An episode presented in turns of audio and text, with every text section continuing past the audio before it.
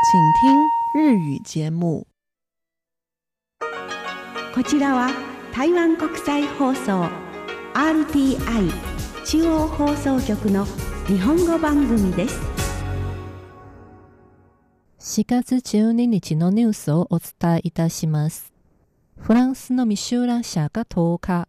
台北市のレストランを格付けしたミシュランガイド台北2019を発表しました。今年の星付きレストランが24件、昨年の20件より4件増えました。パレ・デシンホテルにある中華料理の名店、ル・パレは去年に続いて今年も三つ星を獲得し、台湾唯一のミシュラン三つ星レストランとなりました。二つ星の方も注目を集めました。台湾の著名なシェフ、アンドレ・チャンさんのレストラン、ロー、初めて星を得た寿司店、寿司天本、そして去年の一つ星から二つ星に格分けしたフランス料理店、タイ・ルイが新たに二つ星に輝きました。日本料理店龍銀とシェラトングランド台北ホテルにある中華料理店ザ・ゲストハウスは2年連続2つ星に選ばれました。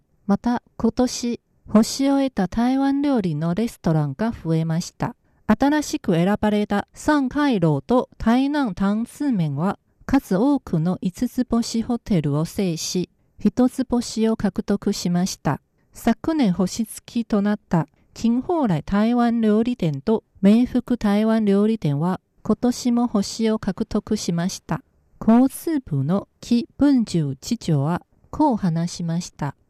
我们不只要让国际旅客吃得多样、吃得好、吃得巧、吃得精致有味，更要能够吃出台湾在地的美食特色。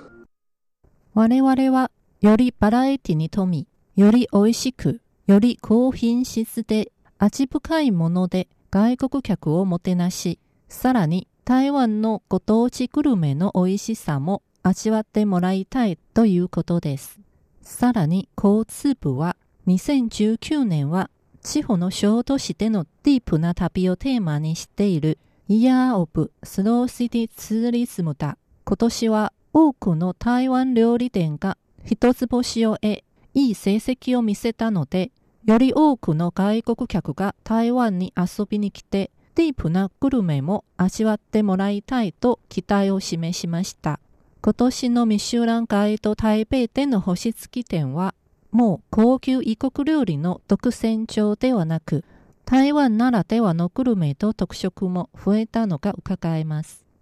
以上、4月12日のニュースをお伝えいたしました。担当は林慶長でした。こちらは台湾国際放送です。